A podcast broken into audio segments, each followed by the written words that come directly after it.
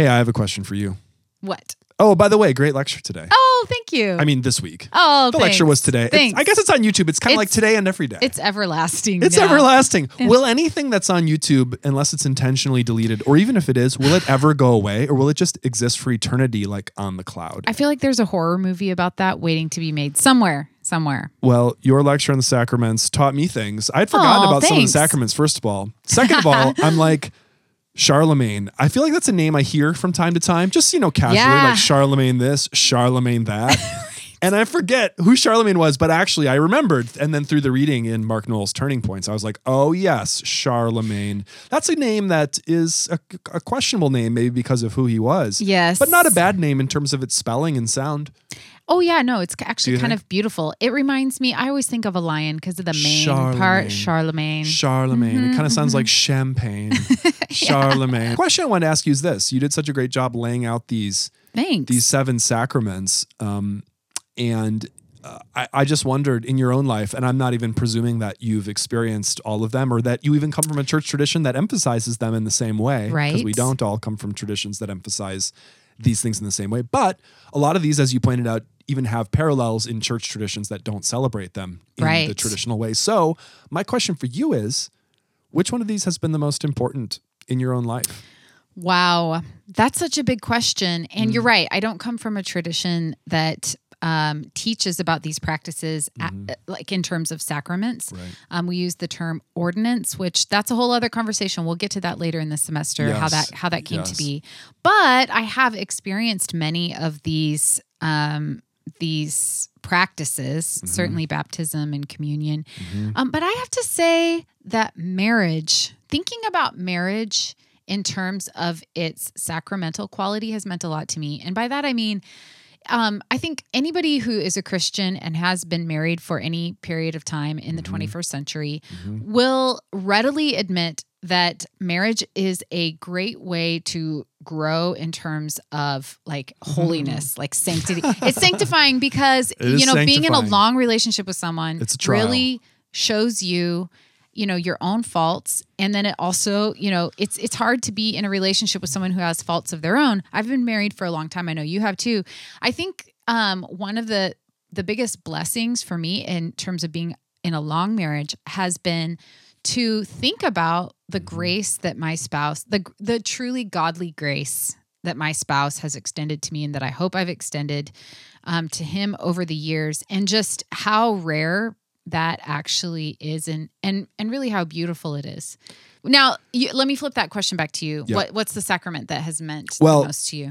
you know, if I'm really to think about it, like really carefully, marriage is what I would pick. However, I'll pick a different one. Mm. Yeah, and I'll it. say, I'll say um, the Lord's Supper, Eucharist. Mm. And I say it because no matter what kind of church I've been a part of, and I've I've I definitely grew up in what we might call a low church tradition that treated the Lord's Supper not with a lot of extreme ceremony. Maybe once a month, you kind of take a little cracker and some grape juice, Yeah. and someone's like, "Hey, Pass around a thing with like all these tiny little cups. now I go to a church where we do this every week and it's like a big deal and Mm. like you come to the front to do it. Yeah. And I got to say, e- e- even in the low church environments where it was not a big deal and in the environment I'm in now in this season of my life, I just gosh, like and I don't I do not, as you know, I think Dr. Payne and I are both are both um, brother and sister in this. We I, I do not cry often. I don't choke up with tears very often. We're hard, hard. We're just people. hard-hearted people. You can't make us cry. It'd be really tough. Right. And um, but I I can I, the one place and time that something can just get to me is actually at that moment of Mm. Lord's Supper. Like I can actually go there. Like something happens to me, even to the point where you know being raised and sort of weaned in a tradition where you know, and I'm uh, that that that the the cup and the bread is not literally the Lord's body and so on in the way that some other church traditions would see it that way and take it much more seriously. It's like I almost have to admit like something very serious is happening there. You know, like it's not it's not just like, hey, I'm doing this little thing as a symbol, kind of Right. like the way that we, you know, uh I, I don't know, just all the symbols that we have in our life that mean nothing. It's more than a symbol to me. And the fact that that I do it every week is is a big deal.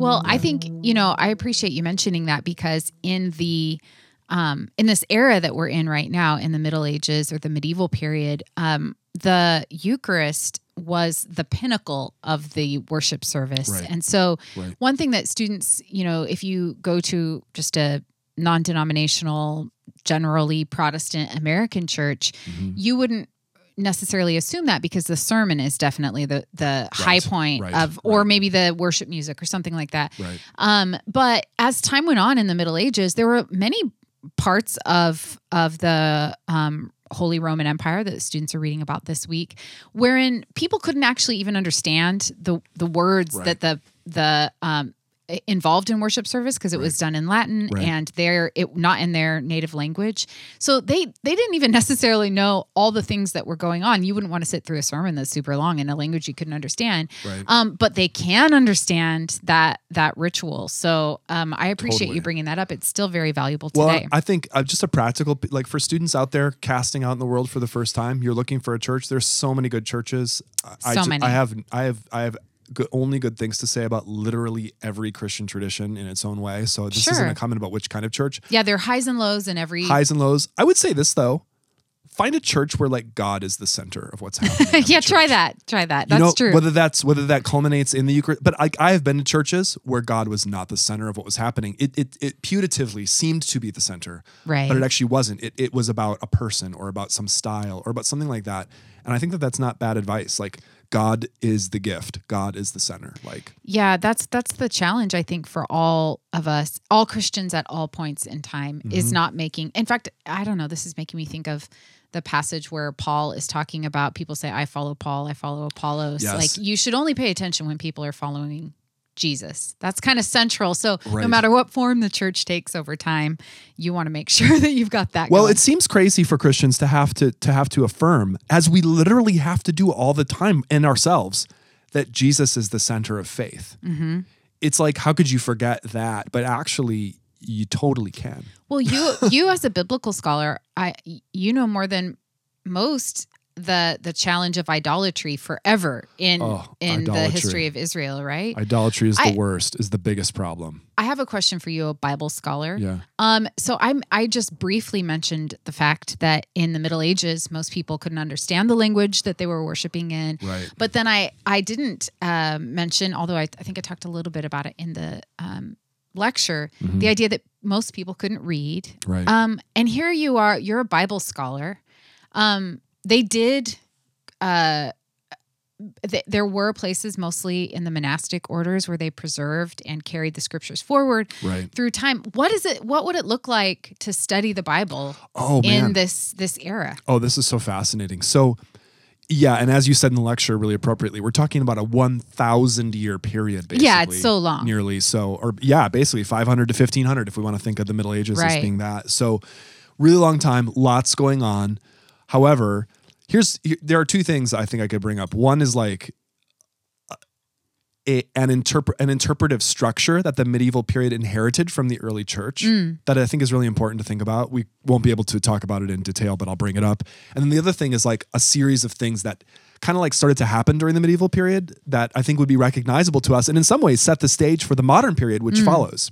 So first, the medieval period inherited from the early church, from the church fathers, people like Augustine and Origen and others, this idea that scripture could have what's often referred to as a fourfold meaning, the fourfold meaning of scripture. So the idea is that when you were to interpret the Bible, you would kind of run it through like a process or a machine of these four layers, kind of like a layer cake of meaning. Yes. Um, and those layers were in order number one, the so called literal sense, what the text says directly or plainly, could mean like the narrative or even like historically. Mm-hmm. Number two, the allegorical sense. Each element has a symbolic meaning that teaches church doctrine, Si- similar to typology, something we talked about a lot last right. semester. Like the idea, like maybe the text is talking about a temple, but maybe that temple actually refers in our time to the, the, believer church. of the church or Exactly. something. Yeah. So like okay. it's it's symbolic. So there's a literal sense. What just what is the character doing? No no no symbolism. Just like what what happened. Allegorical though, the spiritual. What does it mean like on a higher level? Mm-hmm. Number three, the moral application level, which would be like the moral application to an individual leader uh, reader, kind of like what what a church leader or a Bible study leader would do in a Bible study today. Like, Right. well, how do you apply this to your own life.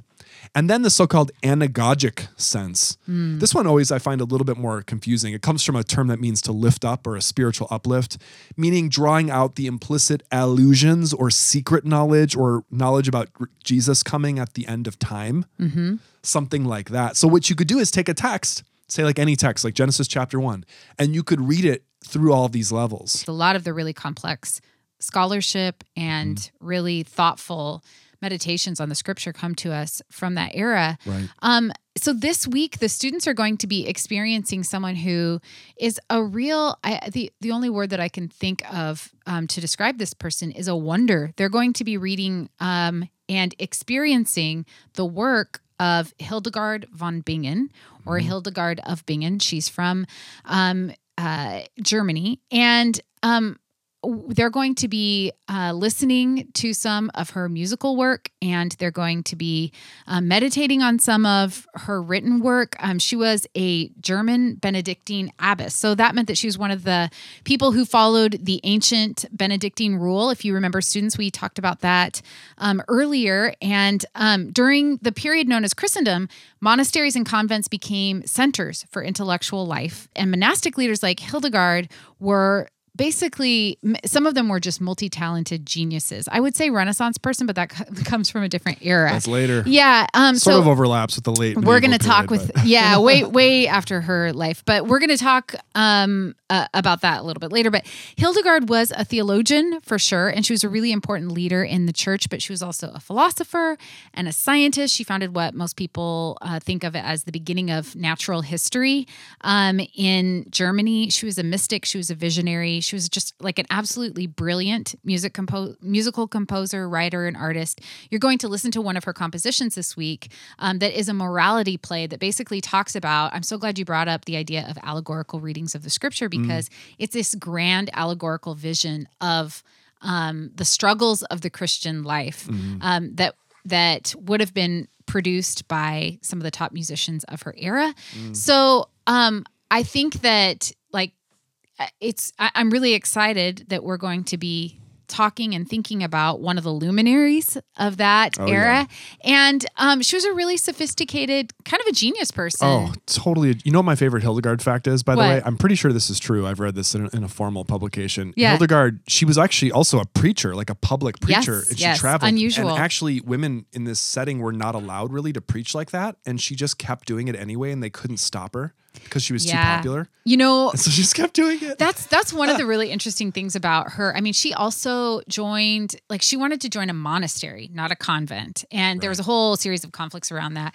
But one of the things For that men as opposed to women. yeah, so. one of the things that people, um, like scholars of this period and of of people who are th- uh, called mystics, um, will argue is that like if you have these kind of charismatic experiences, Right. A lot of times, like the charismatic experience, this idea that you're having a direct spiritual experience with God um, that is outside of the traditional authority structures actually allows you to kind of get around some of the powers that be. So, Right. like, if you're somebody who people in her her era believed that she was having like this divine experience don't you want to hear about it regardless of what people say about public preaching and women Right. you know, people wanted to hear. it. And if enough people want to hear you, then like the powers that be can't really tell you no. well, and this is a dynamic that you can see. I mean, any of you who are who are enmeshed in a church setting, you can see the conflict between traditional structures of authority and people who have those charismatic kind of Yeah, gifts. classic. You can just go straight around it, and you see this in businesses. You see this in a university. You'll see this in your working life. Like oh, right. those yeah. two roles, like in conflict. Max Weber, near and dear to your heart, Doctor. Oh, Payne, you I know, he's one of my favorites. Um, okay, so can we read a little bit of Hildegard? Oh yeah, totally. We're reading book two, Vision Six. Students, you have a link to this um, on Foxtail, and let's just read this this little section. Um, in it, she talks a little bit about the sacrament, so you can get a get an idea Mm-hmm. of what some of the most prominent um, Mm-hmm. theologians of uh, theologians and multi-talented polymaths Yeah. of this era were thinking about God and how they were thinking about the scripture, et cetera, et cetera. And this is called the Scivias. Is that how Mm-hmm. you pronounce that? oh yes, yes. Which is a kind of a, a Latin shorthand for know for a, a Latin phrase that means know the ways of the Lord. Yes, and it's quite lengthy, so we're just reading a little section. Just read a little part. All right. yeah, this is- sorry, students. It should say a poetry of science at the top of your the the, the link that you get. So Yep. FYI. Okay, cool. Yeah, book two, vision six. Um, the three orders in the church. You want to go sentence by sentence? Yeah, let's do it. Okay. I'll start. And after these things, I saw the Son of God hanging on the cross, and the aforementioned image of a woman coming forth like a bright radiance from the ancient council. But divine power she was up but divine power she was led to him and raised herself upward so that she was sprinkled by the blood from his side. And thus by the will of the heavenly Father she was joined with him in happy betrothal and nobly dowered with his body and blood. And I heard the voice from heaven saying to him, May she, O Son, be your bride for the restoration of my people. May she be a mother to them, regenerating souls through the salvation of the Spirit and water. And as that image grew in strength, I saw an altar, which she frequently approached, and there each time looked devotedly at her dowry and modestly showed it to the heavenly Father and his angels.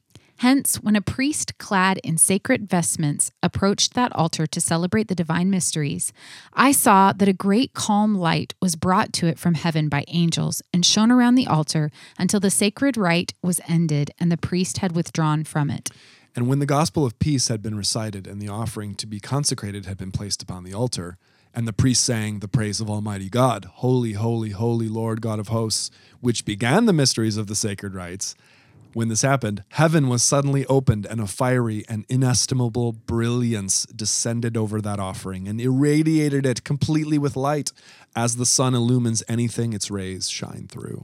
And thus illuminating it, the brilliance bore it on high into the secret places of heaven, and then replaced it on the altar as a person draws in a breath and lets it out again. And thus the offering was made true flesh and true blood, although in human sight it looked like bread and wine. And while I looked at these things, suddenly there appeared before my eyes, as if in a mirror, the symbols of the Nativity, Passion, and Burial, resurrection and ascension of our Savior, God's only begotten, as they had happened to the Son of God while he was on earth. But when the priest sang the song of the innocent lamb, O Lamb of God, who takest away the sins of the world, and prepared to take the Holy Communion himself, the fiery brilliance withdrew into heaven. And it closed, or and as it closed, I heard the voice from thence saying, Eat and drink the body and blood of my son to wipe out Eve's transgression, so that you may be restored to the noble inheritance. And as other and as other people approached the priest to receive the sacrament, I noticed five modes of being in them. For some were bright of body and fiery of soul, and others seemed pale of body and shadowy of soul. Some were hairy of body and seemed dirty in soul, because it was pervaded with human pollution. Others were surrounded in body by sharp thorns and leprous of soul, and others appeared bloody of body and foul as a decayed corpse in soul. And all these received the same sacraments, and as they did, some were bathed in fiery brilliance, but the others were overshadowed by a dark cloud. And when these mysteries finished, as the priest withdrew from the altar the calm light from heaven, which, as was said, had shone around the altar, was drawn up again into the secret places of heaven. Woo! Wild, right? Woo! That's pretty wild. That's wild. What stood out to you first? Oh my gosh. So I'm just trying to like, I'm just trying to make sense of like, what is she talking about? Like at first, my first first blush. Tell me. Yes. I mean, you know. Yes. She. It's almost like she's having a vision. The word mystery comes up. I want to come back to that Mm-hmm, word mystery. She's experiencing a vision, essentially, of a moment. You could say like a moment in church. Yeah, it's kind of like an a mundane moment. Yeah, she's she's having a vision of a moment in church when the priest is going to give like the Lord's Supper, and she's like seeing this like uh, like expanded symbolic eh, significance. Like she's seeing like this wild drama of God and of the Virgin Mary and of all this stuff happening as so. In other words. What maybe in some church traditions just like, oh, take the cracker, eat it, repent Yeah. of your sins really quick, drink this thing, and get out of here. She's seeing it as like this multi-tiered cosmic event. event. Yeah, I get I get kind of like goosebumps when when we were reading it. I was like, this is kind of exciting because she's like, so I grew up in a charismatic Pentecostal tradition wherein mm-hmm. like this language is recognizable to me. So it's like there's this thing that's happening in the world, mm-hmm. but there's this other spiritual thing that's happening at the same time. So you Right. might just see people kind of like shuffling up to get communion. The literal, she says. the literal reading. Yeah, what what happened? She said, yeah, you might read the room literally, but then she is seeing like something has given her like I think she thinks that that God has given her the insight to Mm-hmm. actually see like the state of people's souls.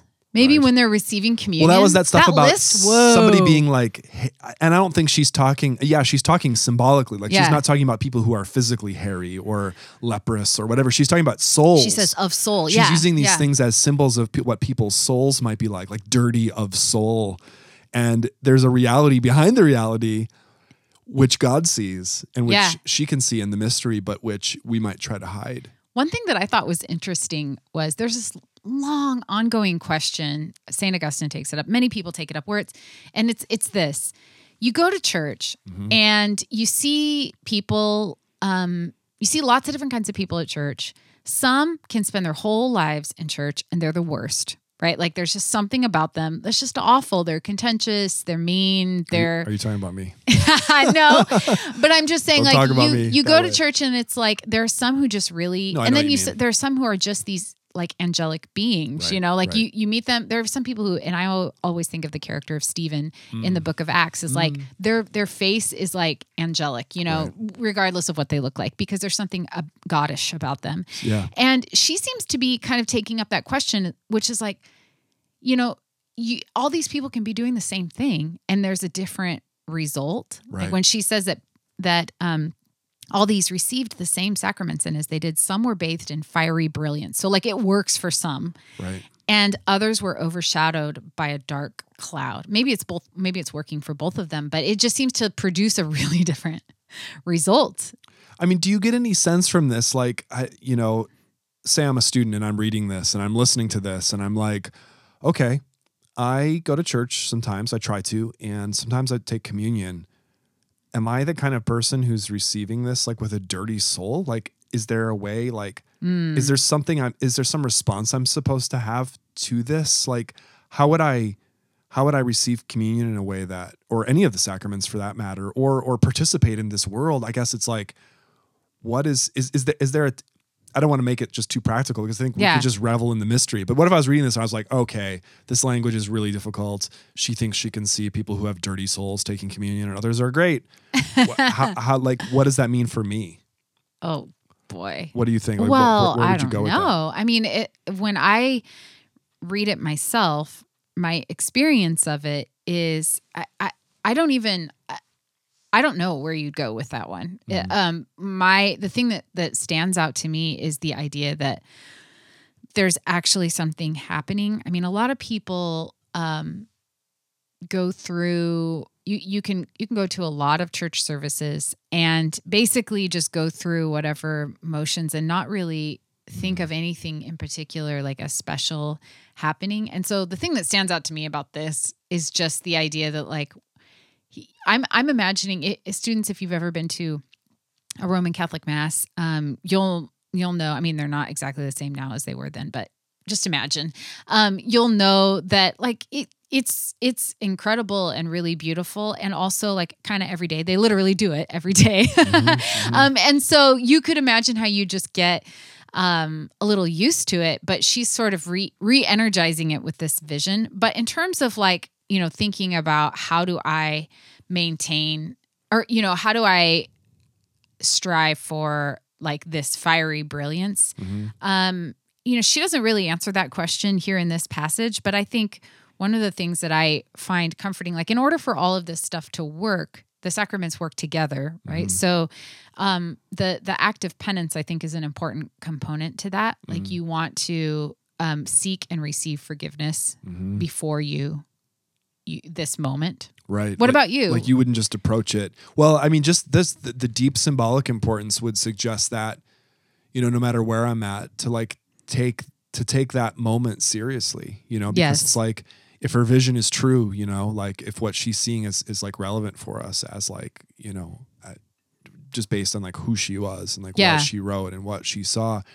It would suggest that there are things happening like cosmically. Actually, this made me think really to be a Christian at all, you have to engage in a level of what you might call mysticism. Hmm. Like everyone does. Do you think that that's true that all Christians have to engage in some level of mysticism?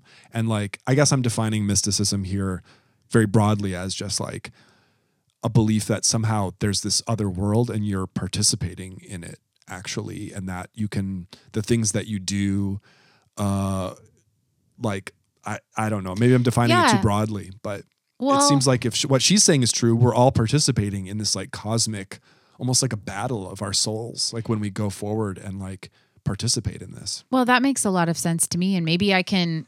I'll, I'll respond in kind of Bible-y language, which is, you know, Jesus talks about the kingdom of God, and most most Christians, like theology people, Bible-y people, mm-hmm. will tend to see that there's like a kingdom that is happening right now, and Right. a kingdom that is yet to come. And so, if you think that that's going, if you think that's real, like that it's already here and also not yet here, Yeah. then you kind of have to you back yourself into believing Right. that and you know i mean the bible is full of of stories that are like uh, of miraculous stories wherein like the world doesn't operate the way that it normally does